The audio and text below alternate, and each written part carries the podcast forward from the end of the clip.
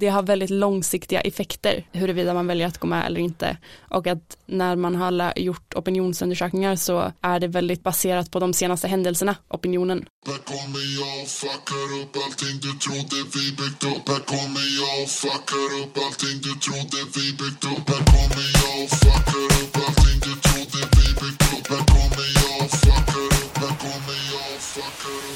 Hej och välkomna till ännu ett avsnitt av podcasten Om och Men där vi reder ut det ni tycker är krångligt och krånglar till det ni trodde redan var utrett med mig Vincent Flink Gamlenäs och med mig Beatrice Erkers. Nu kör vi igång! Yeah! Beatrice Erkers, vad har hänt sen sist? um, ja, alltså typ ingenting så jag tänkte faktiskt att jag ska typ fuska på den här frågan. Ja. Uh, kommer styra om. En sak som jag inte har pratat om här i podden men som var en fascinerande upplevelse jag hade relativt nyligen. Ja. Uh, jag såg Fast and the Furious 10 på bio. Oj, finns det 10 nu? Det finns 10 stycken. Oh, fy fan. Jag hade Eller... ingen aning om att det fanns så många. Jag har inte sett en enda tror jag. Uh, jag tror typ inte jag hade gjort det innan heller, alltså jag hade sett kanske en halv eller någonting ja. när den gick uh, på tv. Um, men det var det sjukaste jag varit med om. Alltså så här, jag såg den ska jag säga för att jag var på ett ställe som inte hade så mycket eh, tillgång till, det var den som fanns liksom. Ja, jag fattar. Um, och man ville ha någonting att göra. Uh, det var, alltså det var så dåligt. Alltså du vet, det var liksom värre än en parodi typ var känslan, alltså du förstår. Ja, jag förstår. Uh, att man blir så här bara helt förvirrad över, tycker folk om det här typ?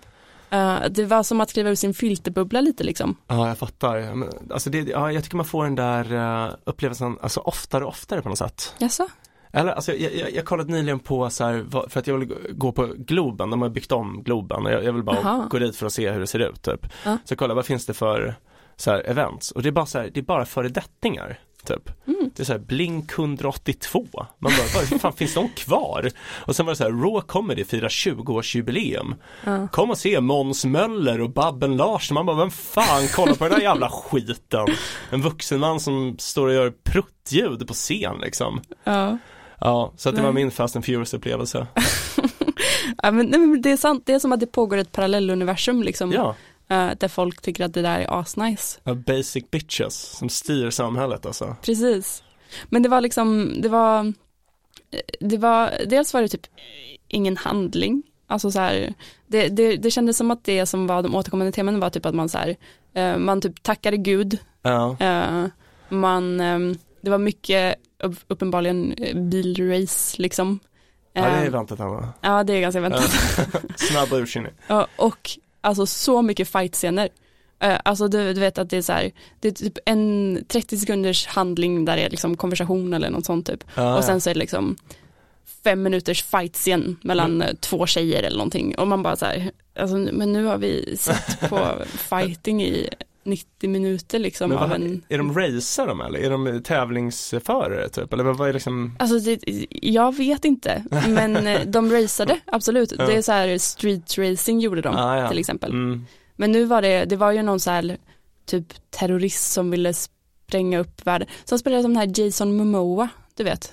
Ingen aning, nej. Han som spelar eh, Khal Drogo i eh, Game ja, of Thrones. Han ja, okay, ja. Stora snubben. Det är han som är True Blood också va? Eller? Eh, ingen aning. Ah, ja. eh, men ehm, eh, han är Aquaman också ju. Just det, just det. Ja. Eh, han var liksom skurken som typ försökte explodera hela världen. Ah. Så då skulle det här Fast and Furious-gänget eh, rädda världen. Fan vad löjligt. Mot den elaka araben som eh, Precis. Um, men Rassigt tema. Okay, ja. han var inte arab. I, okay. eller, alltså, ja, han, han, ser, var, han ser bara lite han ut så, han var terrorist. Jag tänkte så här, uh, han är från Hawaii tror jag. Ah, okej, okay. intressant. Ja, um, ja, nej men så det var så här, det var fights, det var tacka gud och det var så här, family is everything. Ah, okej. Ja, ja, deppigt. Ja. Det, det, det, låter som att du har varit med om som shit alltså. Men jag, alltså jag såg nyligen um, några filmer som jag verkligen trodde skulle vara riktigt bra, Blade Runner-filmerna. Mm. Jag har fått dem rekommenderade av så många människor, jag tänker att det är en kultklassiker som var en remake som var väldigt uppskattad. Uh, jag såg båda, båda sög, tycker jag. Mm. Alltså mm. långt under fem av tio. Um, ja, jag kommer också ihåg att jag såg dem och var så här bara okej. Okay. Ja. ja men alltså den, den gav mig inget. Nej. Jag kommer inte ihåg nu ens vad som hände. Eh, alltså det är så, första filmen, alltså den gamla filmen, det är bland en av de sämsta filmerna jag sett. Den, remaken var alltså, den var ju dålig men den var inte så dålig, den var kanske fyra av tio. Den första var högst ett av tio tycker jag. Men var det att idén var revolutionerande at the time liksom? Ja exakt, jag snackade med, jag och min uh, fru då, vi såg den tillsammans och uh, vi snackade om det att det måste ju typ vara så eller? För att varför ja. skulle den annars vara så känd? Nej. För det finns ju filmer från, vad det nu är, 80-talet som ändå är bra. Ja men precis och jag tänker att det kan ju inte så duga med att det är det är inte bara för att Harrison Ford är med i den tänker jag utan han var väl säkert med i massa filmer men de kommer man inte ihåg. Nej, nej det, det är sant. Ja, det är sant. Men det är väl typ en, alltså det, det är någon som dödar robotar typ. Ja. Uh, och man, det är oklart om han själv är en robot. Ja. Ja, men uh, ja. Vill du spoila? Uh, nej men alltså jag, jag, förstod den inte så jag kan inte spoila den. Ah, okay. jag, jag, jag, förstod inte vad som hände liksom, vad filmen gick ut på. Nej. Skitfilm. ja. Jag kan inte heller spoila, jag kommer inte ihåg. Gott snack. Ja, precis. Ja. Uh, men från en sak till en annan kanske? Ja, kanske det. Den ganska mycket annan. Uh, ja, precis. Uh, vi hade tänkt prata om EMU. Ja. Uh, det, alltså, anledningen till att vi gör det här poddavsnittet är att det är um, det är precis 20 år sedan vi hade folkomröstning om införande av euro i, eh, i Sverige. Just det, 2003. Exakt, 2003, den 14 eh, september. Så vi har tänkt uh, släppa det här avsnittet så nära som möjligt in på det. Mm. Um, och uh, ja, man tänkte berätta lite om uh, ja, valutaunionen och hur kanske valrörelsen inför, eller liksom kampanj kampanjen inför den folkomröstningen 2003 och sådär. Jag har eh, skrivit i Svenska Dagbladet om, om det här och jag har också an anordnat ett event, en paneldiskussion om, om det här så jag tänkte att då kan vi lika gärna göra ett poddavsnitt på det också. Precis. Slå tre flugor i en smäll. Inte slösa bort insamlad kunskap. exakt, ja den är ju i och för sig begränsad då men Ja min är väldigt begränsad men, um, men det är ett intressant ämne. Ja. Eh, nej men jag, jag, tyckte det ändå, alltså, för, för det var alltså man hade den här folkomröstningen eh, 2003 och som sagt, och då hade euron, alltså som fysisk valuta hade den bara funnits i ett år. Mm. Eh, så att man hade liksom inte så mycket att utgå ifrån egentligen.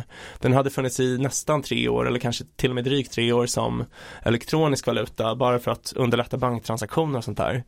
Men alltså båda kampanjsidorna, för att jag har liksom nu när jag researchat så har jag läst Alltså båda kampanjerna. Så olika debattartiklar för ja och nej-sidorna. Och alla är så här tvärsäkra. Mm. Typ att om vi har det här då, då kommer vi kunna eh, så här, vi kommer kunna göra så mycket penningpolitiska vinster och så här. Men jag förstår inte vad de lutas mot för de fann, det fanns ju ingen erfarenhet liksom. Mm. Men alla pratar om det som att de hade kunnat utvärdera och kommit fram till jättesäkra svar. Men är det inte så generellt i politisk debatt? Jo, kanske, men det, det, är så löjligt på något sätt. Alltså jag tänker att det ändå är, det är så genomskinligt. Ja. Eller? Alltså Ja, alltså det, det, känns som att det är mycket skitsnack liksom och att det är som sagt det är inte, um, det är inte data drivet. Nej. men, eh, men jag funderar på om man kanske borde ta ett steg bak för jag tror inte alla vet vad EMU är eller så. Uh, Nej, men absolut, det, det, kan vi göra. Det står för um, Ekonomiska monetära unionen. Mm. det är en, en del av uh, Eh, Eh, en del av EU egentligen. Så att alltså, Sverige är redan med i EMU men vi är inte med i den tredje etappen som det kallas då. Alltså det, det finns tre etapper där den första två är att man ska ha fri rörlighet av kapital inom EU. Eh, alltså att man kan flytta värdepapper och sådär bland annat. Eh, och ehm, det andra är att man Alltså man har gemensamma mål med sin ekonomiska politik och det har alla EU-länderna. Men sen den tredje etappen är att man även har en gemensam valuta och det, det, var det vi då skulle ha en omröstning om 2003. Och eh, där vann ju nej-sidan ganska stort. Jag tror att de fick typ eh, 55 procent av rösterna eller? Ja, 56. 56, okej, okay, ja. Så de vann ju skitstort liksom. Men det är intressant att det är fortfarande väldigt många, framförallt politiker, som är väldigt för. Jag skulle säga både, hö- alltså både till höger och till vänster så är de flesta politiker för att ha euro fortfarande idag. Um, har du någon personlig åsikt, liksom vart skulle du, för jag, min känsla är att jag är emot. Mm. Ja, alltså jag, jag är lite undecided, alltså, för jag tycker typ så här i de liksom breda, alltså de omedelbara effekterna tror jag att det skulle vara bättre för Sverige att ha euro. Mm. Um, för att, ja men bara som nu, typ så när det här avsnittet släpps liksom, det har precis varit sommar alla har fått liksom styra om sina resmål efter eurokurserna. Eller alltså så åtminstone, inte, åtminstone om man inte är jätterik liksom, så är det ju det är väldigt stor skillnad att som typ mina kompisar gjorde dra till Albanien än att dra, ja, men som jag gjorde till eh, Peloponnesos i Grekland. Det är liksom, man, man kan typ så här, köpa samma mat och det kostar fyra gånger mer i Grekland än i Albanien. Bara, alltså inte bara men framförallt på grund av eurokursen. Mm. Um, och um, om Sverige hade samma valuta så skulle det ju vara mycket billigare och det skulle vara mycket mer stabila priser när man semestrade i Europa. Uh, än nu, alltså man jämför för typ tio år sedan uh, så var kronan stark och då var det billigt att semestra i Europa men nu är den väldigt svag och då är det extremt dyrt då. Mm. Uh, så att jag tror att fördelarna på kort sikt ändå överväger. Mm. Det, är, mm, det är ju väldigt smidigt det här med att man kan åka till stora delar av Europa och det är samma valuta liksom. Uh, jag kommer ihåg, um, jag har berättat det förut, min pappa var last, har jobbat som liksom lastbilschaufför hela sitt liv och han körde ju i, genom, han körde liksom ner till Grekland på 80-talet. Ah, så det var hans rutt liksom, Sverige till Grekland.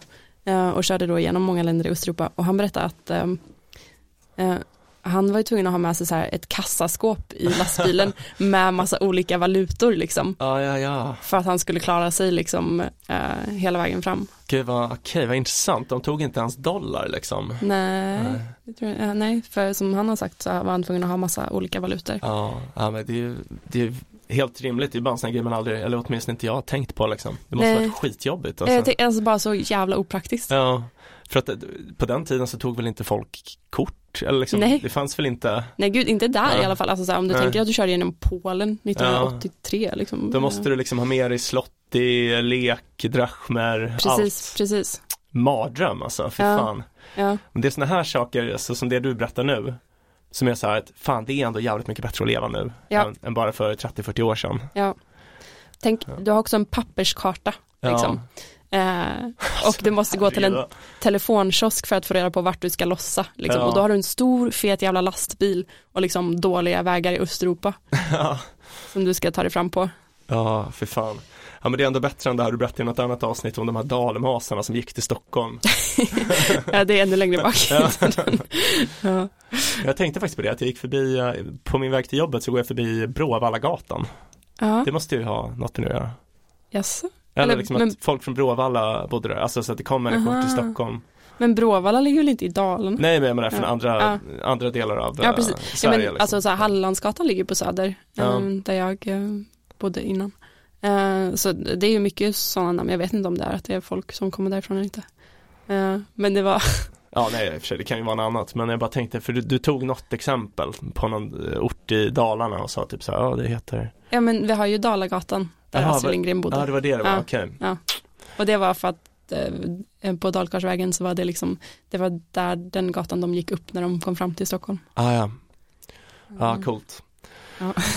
det var, eh, jag såg på Facebook nyligen massa bilder som några jag känner var taggade i. Det hade varit kulltåget till Stockholm. Som är så här att de bara tar på sig sina folkdräkter, åker ja. till Stockholm och går omkring och tycker det är kul liksom. Ja, gött. Ja. Mm. Nej men eh, precis, EMU, så jag, jag, tror, jag tror eh, på kort sikt ja. Jag hade, jag säga, lite tveksam för att jag ty tycker liksom så här, de bredare politiska trenderna är jag emot. Mm. Att liksom röra sig mot eh, ett större mått av eh, alltså federalism mm. i EU. Jag vill, alltså jag tycker egentligen inte om den utvecklingen att liksom byråkraterna i EU, i Bryssel får större och större makt över medborgare i europeiska länder. Mm. Det blir mindre och mindre demokratiskt eh, kan man säga då. Uh, ja, nej, men precis, det är ju det är ju intressant. För det, jag tycker det är någon sorts allmänningens dilemmakänsla. Det sa väl du i din artikel också? Mm. Um, kring det. Att, um, men det, det, sättet jag tänkt på är nog inte exakt det du sa i, i artikeln. Men um, just det här att uh, det som jag kommer ihåg väldigt mycket är ju Greklands krisen där, Just ekonomiska det. krisen 2008. Och det, och det kanske var för att det var då jag typ ens började veta vad euro var eller någonting, så det var väldigt formativt för mm. mig eh, de åren. Um, och att jag tänker att det är väldigt skönt att ändå Sverige eh, är mycket mer fristående och vi har ju inte, jag tänker om man är ett fattigt land som lyckas komma med i eh, i EMU mm. och eh, liksom tredje steget också, mm. uh, att man har mycket mer att vinna på det än vad vi har. Um, Sen så ser jag ju liksom det finns ju uppenbarligen um, mycket fördelar med uh, EMU som jag tänker, eller det känns som att ett av argumenten de använder är det här med ekonomisk stabilitet menar mm. de att det ska hjälpa mm. till med.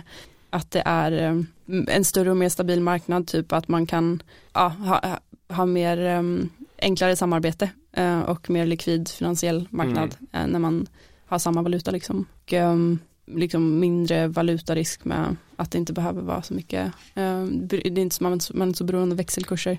Inflationen hålls mer konstant. Precis, och att man får större inflytande globalt tänker jag också, mm. med när man är en större uh, finansiell union liksom. Ja, precis och det, och det beror ju liksom inte bara på valutan utan där är ju valutan ett steg i, ja, men som jag liksom var lite inne på där, alltså det med det bredare politiska trenden av att EU går mot en, liksom ett mer centraliserat en mer centraliserad framtid helt enkelt. Och då är valutan en, ett viktigt steg på vägen. Liksom. Ja, det är ju spännande att tänka på. Um, alltså på, på vissa sätt så tror jag det hade varit väldigt nice med ett världssamhälle, eller vad man ska mm. säga. Mm. Om det var ett bra världssamhälle, uppenbarligen. Ja. alltså, där det var liksom uh, mycket frihet och uh, effektivt liksom. Mm. Um, så det skulle behöva vara ett väldigt uh, liberalt världssamhälle tänker jag eftersom det fortfarande är så pass många unika förutsättningar på olika platser för olika individer och sådana grejer att man mm. behöver verkligen ha mycket frihet att fatta sina egna beslut tänker jag. Men det hade ju också varit asmidigt om alla hade samma valuta i världen. Absolut. Det hade varit soft liksom. Ja. Nej men det hade absolut varit uh, smidigt. Så är det ju. Uh, men uh, problemet är väl liksom att alltså det är svårt att rättfärdiga Eh, alltså, för man, alltså så här, problemet, om man ska bara ta det från början, liksom så här, om a, alla som går in i eurosamarbetet, de staterna förlorar möjligheten att driva sin egen penningpolitik. Och så det det betyder är liksom att om du till exempel um, uh, om du, alltså så här, om, om, om det blir, um, vad ska man säga, uh, det blir inflation Ehm, i, i samhället. Då kan du eh, driva upp räntorna, alltså styrräntan. Det är det som händer nu som gör att alla måste betala mer ränta på sina bolån. Då kan centralbanken i landet driva upp räntan eh, och på det sättet hindra eh, inflationen. För att när räntorna går upp då vill ju fler och fler ha kvar pengarna på banken, spendera mindre och då eftersom efterfrågan sjunker så sjunker också inflationen. Inflationen är ju liksom bara en funktion av efterfrågan. Um, men problemet är liksom att det här går ju inte att göra. Du kan ju inte sätta din egen styrränta om du har samma eh, valuta som ett annat land. För då skulle man ju ha flera olika centralbanker som hela tiden bara ändrar styrräntan fram och tillbaka. Det är omöjligt liksom. Så att istället för att till exempel svenska, eh, eh, alltså till exempel de enskilda staternas centralbanker får göra det, så får den europeiska centralbanken göra det. Um, och problemet med när de gör det, det är liksom att en, alltså de måste ju ta hänsyn till hela eurozonen. Så att till exempel Grekland kan få hög inflation för att de har liksom en oansvarig eh, statsfinansiell politik eller finansiell politik. Eh, och det påverkar då styrräntorna i till exempel Tyskland som inte har det. Så det, för man kan ju ha liksom lokalt hög inflation i Grekland men låg i Tyskland. Men då måste du ändå ändra styrräntan så att inflationen sjunker i Tyskland. Eh, så att det blir liksom, ja, men lite som du sa, att det blir ett användningsdilemma liksom. Um, och det är ju någonting som är väldigt dåligt med det då, kan mm. man säga. Det, det är ju framförallt det som är det dåliga på kort sikt.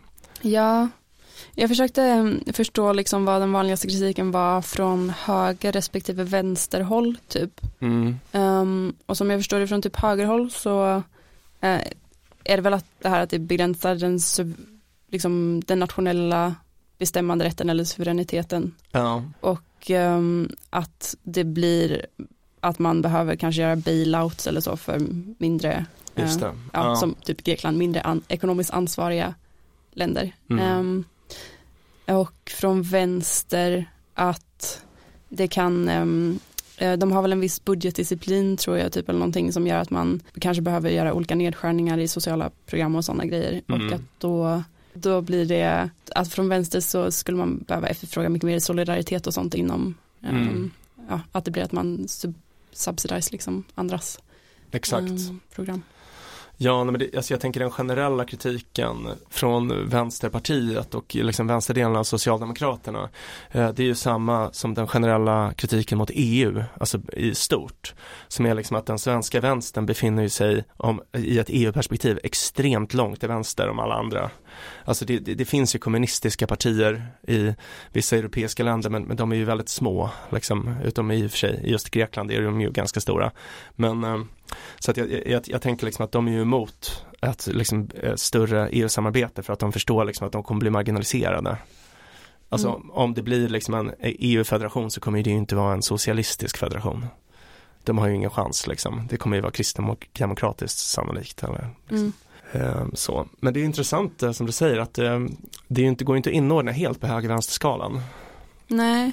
Um. Nej men det, det var ju som um, Ja men under omröstningen så var det väl, det pratade vi om i vårt Persson-avsnitt också. Ja. Um, Göran gick väl från att vara emot till att vara, bli för.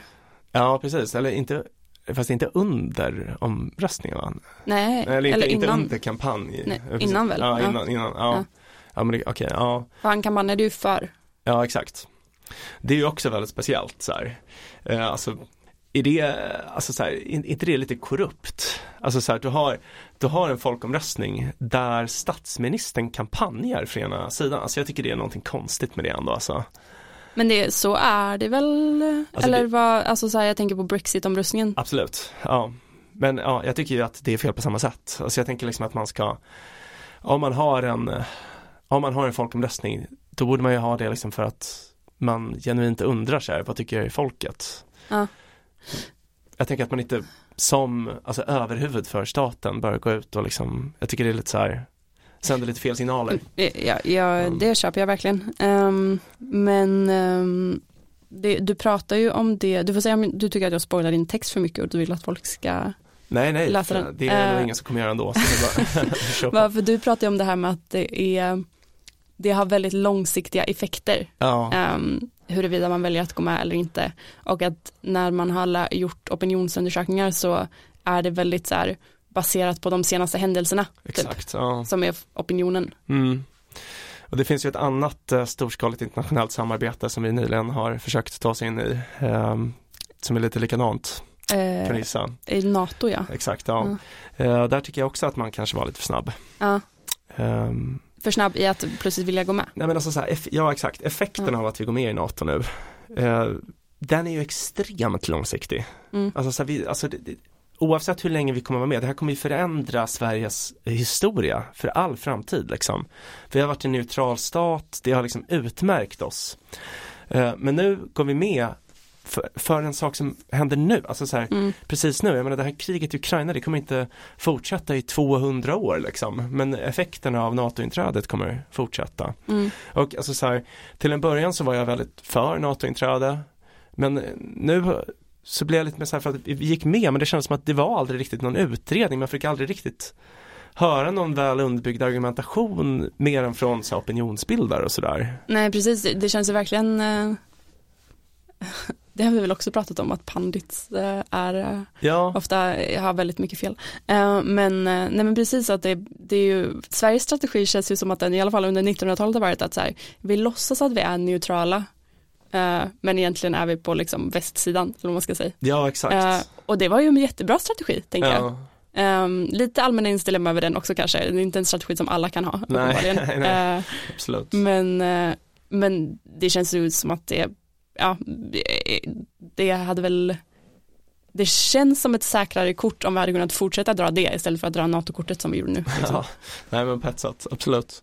Ja, nej, men jag, alltså, jag är verkligen kluven i NATO-frågan, men jag, jag, jag är ändå besviken på att man aldrig fick någon ordentlig utredning som, alltså det är möjligt att det har gjorts, alltså det ska jag säga också, jag har inte ägnat jättemycket tid åt att försöka leta upp. Men jag tänker att man borde ha fört fram det mer tydligt i så fall, liksom. precis vad fördelarna och nackdelarna är.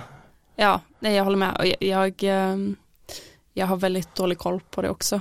Ehm, men det känns, det känns inte som att, det, det känns som att det är väldigt, eller upplevelsen som jag har haft och du uppenbarligen också kanske mm. då, eh, som säkert många av de liksom svenska medborgarna har haft är att det var så här, nej vi ska inte gå med i NATO och sen så plötsligt så bara skulle vi gå med i ja. NATO och det var så här, okej, okay, alla tycker vi ska gå med i NATO nu typ förutom tre personer. Mm, det blir sånt grupptryck också, så jag kommer ihåg jag var med liksom, ehm, du var också med då när, när, man skulle hålla upp handen. Det var någon som frågade, typ, vi var i USA, så frågade de så här, vilka är för NATO?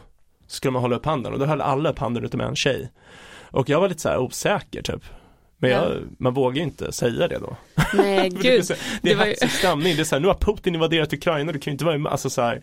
Um, och som sagt tror jag ändå att jag är för, men det är bara så här, jag bara konstaterar att det är någonting med det klimatet som inte maximerar för eftertanke och liksom. Verkligen. Um, det var ju um, Alltså om jag tänker väldigt specifikt på det klimatet vi befann oss i då, ja, så var det också eh, att vi var på liksom studiebesök på en eh, var det Americans for Tax Reform, alltså väldigt så här. Ja, eh, fast jag tror det var det här Atlantic Council. Okej, okay, men jag kommer ihåg på Americans for Tax Reform i alla fall ja. att eh, när det var någon som sa att Sverige kommer gå med i NATO nu typ, ja. att det blev liksom applåder och hurrarop. Ja, han gjorde ju det här, amerikanerna.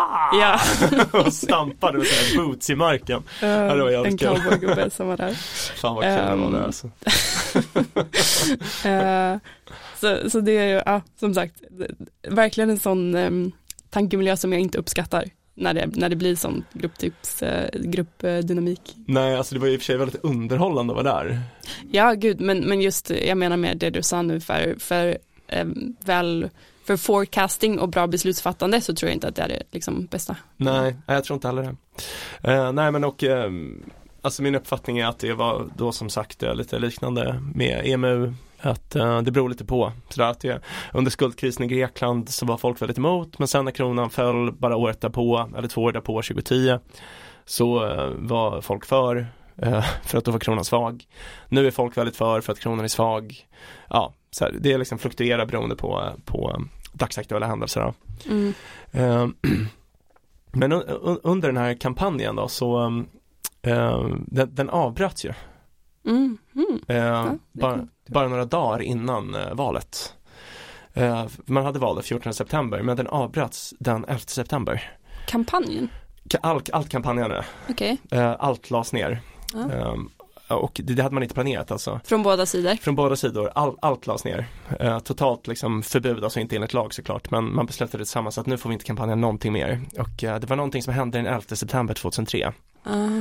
Eh, mordet på Anna Lind, ja. utrikesministern.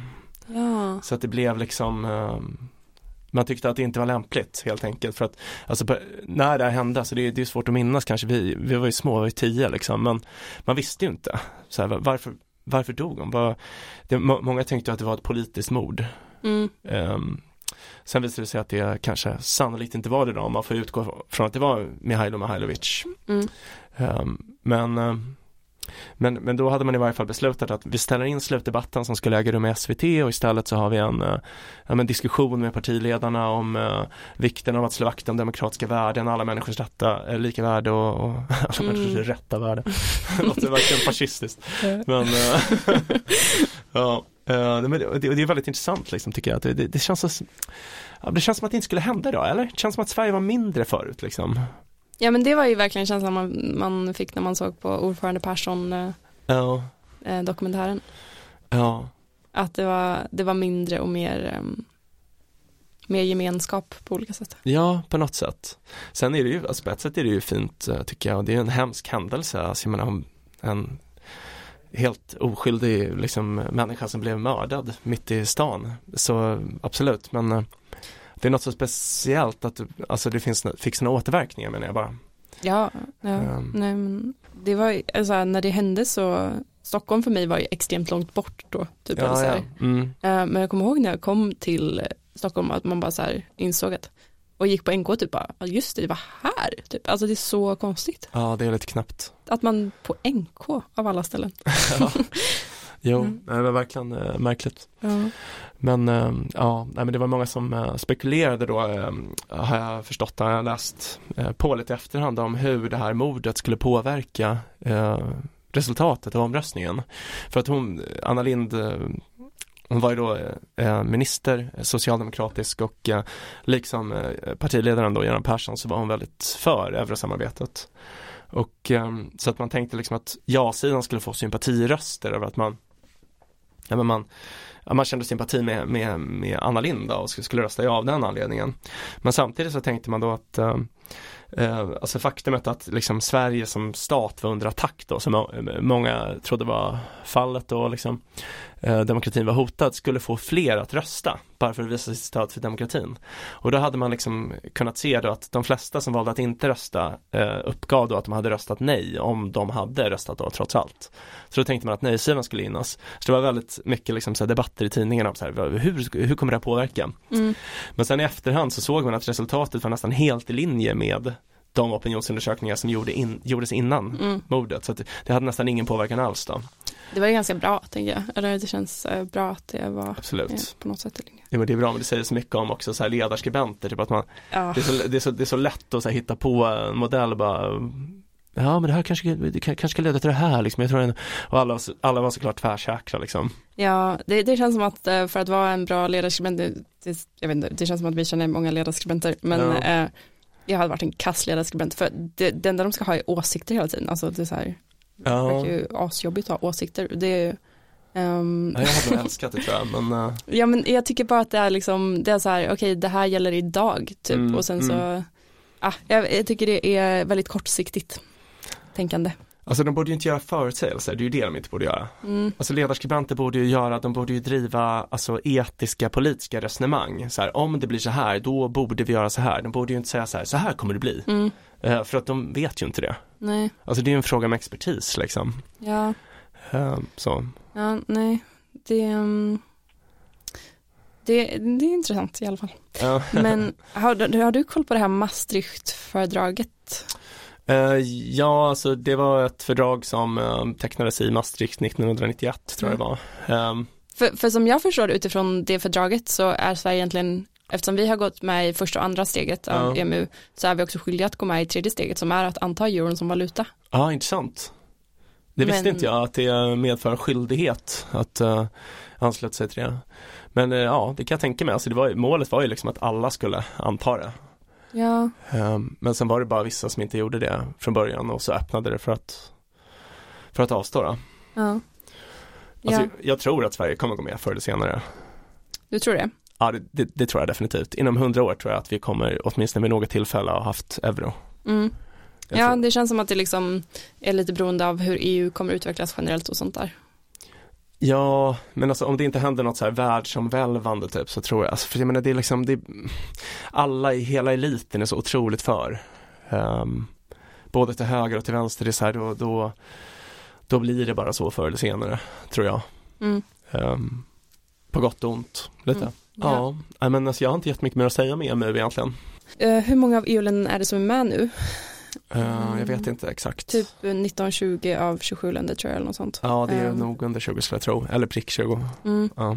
Men att det är, det är ju att man måste uppfylla ett visst antal krav för att kunna gå med då och som jag förstår det så de som inte är med försöker ju mm. uh, att få gå med. Mm. Men att man uh, behöver ha liksom väldigt låg och stabil inflation och att man behöver ha stabila växelkurser och så här, någon, en statsskuld och budgetöverskott eller någonting som, eller underskott som är um, inte överskrider vissa gränsvärden. 2% tror jag att det är, ja.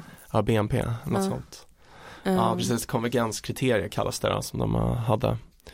Um, för att man, alltså det är kriterier för att Alltså man skulle, alltså konvergens är då att det ska vara i, det ska vara i linje med resten av eurozonen helt enkelt. Mm. Uh, men problemet är då att det, det, finns ett fönster öppet för att liksom uppfylla de här kriterierna innan det släpps in. Och sen när det släpps in så det finns vissa liksom så här de, alltså jag menar, det finns bestraffningar för att inte följa dem efteråt också men det är mest typ så att du betalar böter. Så det, alltså jag menar, det kostar inte så mycket att betala lite böter om det är fel. Um, så det är en, en nackdel. Mm. Jag, jag googlade nu um, på hur många, det är 20 av 27 EU-länder som använder euro. Okay. Och sen så är det länder som är med i EMU som med i, det, det gäller framför allt länder som gick med i EU efter att euron hade införts säger de. Eh, där de Vilka då? Som har valt att Alltså vissa har ju dubbla också, Kroatien till exempel. Har de det i Polen? På... Nej, de har Slotti. De, de har kvar Slotti. Ja. ja. men då är det för, eh, då är det Bulgarien, Polen, Rumänien, Sverige, Tjeckien och Ungern som fortfarande har mm. eh, sina egna valutor. Okay. Och Danmark har valt att stå helt utanför. Ah, ja. De är helt utanför EMU. Det står så här att eh, i några fall kan medlemsländerna förhandla om undantag från EU-lagstiftningen och välja att inte samarbeta i vissa frågor. Så har Danmark gjort när det gäller den gemensamma valutan. Så de är säkert med i EMU men Men jag tror att ehm, Danmark har en väldigt speciell setup som är att uh, den är knuten, alltså jag tror att, jag tror att den danska kronan är knuten till euron. Mm -hmm. um, alltså att de har kvar sin egen valuta men uh, den kan aldrig falla i pris um, mer än liksom en liten procentsats av, uh, alltså den är knuten till euron helt enkelt. Så. Som USDC inom krypto, alltså att USDC är en kryptovaluta som ska försöka, vara är tethered med liksom dollar. I dollar. Okay. Ja, så en USDC ska vara en dollar liksom. Ja. Eh, men den kraschade um, när, det var, när det var, för det, det är olika sådana tethered points liksom som, um, som ska, just för att det ska bli enklare att uh, handla på olika sätt för man vet att ja, men det här är värt en dollar. Liksom. Annars så kan det ju vara att en, en bitcoin kan vara värt, jag vet inte vad, jag kommer inte ihåg vad en bitcoin är värt, men 25 000 typ mm. um, dollar en, en dag uh, och värt 20 000 dollar en andra dag. Liksom att det är väldigt svårt att, uh, att handla då på olika sätt. Men det var när det var en, det var liksom lite um, olika saker som ballade ur med en, en annan kryptovaluta som var liksom, den kraschade och den var bunden till USDC och då gick, eh, blev det att USDC kraschade och att det var så här, plötsligt så var inte en USDC värt en dollar och då är det så här, okej, okay, vad gör vi nu? typ. uh, ja. Nej.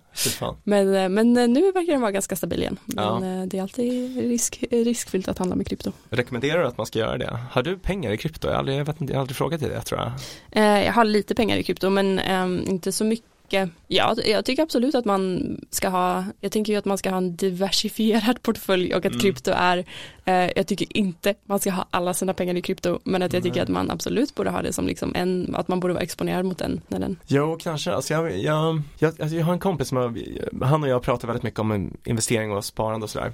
Uh, och vi, alltså vi har lite olika åsikter, men jag, jag alltså min, min uppfattning är, alltså så här, om du inte är så rik att ditt investerande kan förändra utfallet på marknaden. Vilket eh, jag åtminstone definitivt inte är. Då tänker jag att man måste ha många, många miljoner kronor liksom. Eh, om du inte vill investera i extremt små företag då, men, men det vill jag inte. Så eh, då tänker jag så om man inte är så rik, då borde man bara välja den enskilt bästa investeringsformen och bara investera allt i den. Speciellt om du har fonder då. Mm. Tänker jag. Mm. Men du behöver fortfarande ha viss diversifiering tänker jag så att du inte blir för utsatt i utifrån, alltså så här att du behöver ha guld till exempel för det går upp under oroliga tider. Eh, och saker som går upp under trygga tider som guld kanske inte går upp jättemycket då men då kanske mer spekulativa saker går upp. Och att man då försöker ombalansera snarare så att man liksom säljer när det är högt och uh, köper när det är billigt och sådana grejer. Alltså jag tänker att man bara borde gå på förväntat värde liksom. Eller um Ja, men jag, ja. alltså så här, så det man borde göra tror jag om man inte tänker engagera sig är ju att bara eh, ha en någorlunda diversifierad, diversifierad fondportfölj typ som eh, där det liksom eh, du har typ en fondrobot som köper till dig lite mm. olika fonder så du exponerar, du exponerar mot techmarknaden, du exponerar mot eh, eh, vad ska man säga, guld som sagt, eh, mm. du är exponerad mot liksom, jag håller på att säga oljebolag men det kanske man inte vill men vad säger Vapenbolag Cleantech och sånt Slavhandlare ja. Precis, precis Ja, nej men alltså jag förstår vad du menar men alltså det är väl typ min poäng är väl typ lite motsatsen alltså att man man bara borde välja det som är högst förväntat värde och lägga alla sina pengar i det. Men då, är det, då riskerar du att förlora alla dina pengar om just jo, den går dåligt. Men jag menar alltså en ekonomisk buffert kanske man ska ha men den tycker jag inte man ska ha på börsen alls då.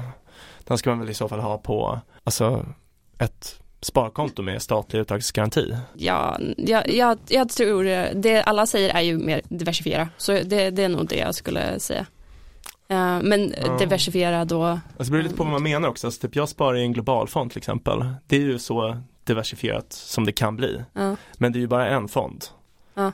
Alltså jag skulle ju inte ha typ många olika fonder som alla följer index. Eller, mm. eller förstår du hur jag menar? Ja, jag, jag förstår. Ja. Men det, det är väl också okej om du har en stor global fond som du är väldigt säker på inte kommer krascha på något sätt. Uh, alltså det, kan, det, kan, det kan ju göra, ja. om det blir en ekonomisk kris liksom. Ja. Uh. Nu känns det som att vi, det är inte så intressant kanske för folk att uh, Ja, jag vet inte, jag tycker det är intressant. Men, men absolut, det är inte dagens ämne. Nej, och vi verkar oense också. Ja, kanske, kanske. Ja, nej men ska vi typ kalla det ett avsnitt då om vi inte har något mer att säga om EMU?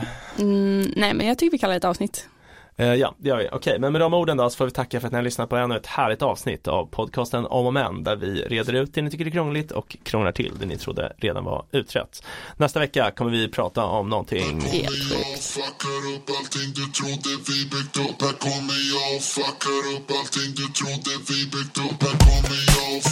Du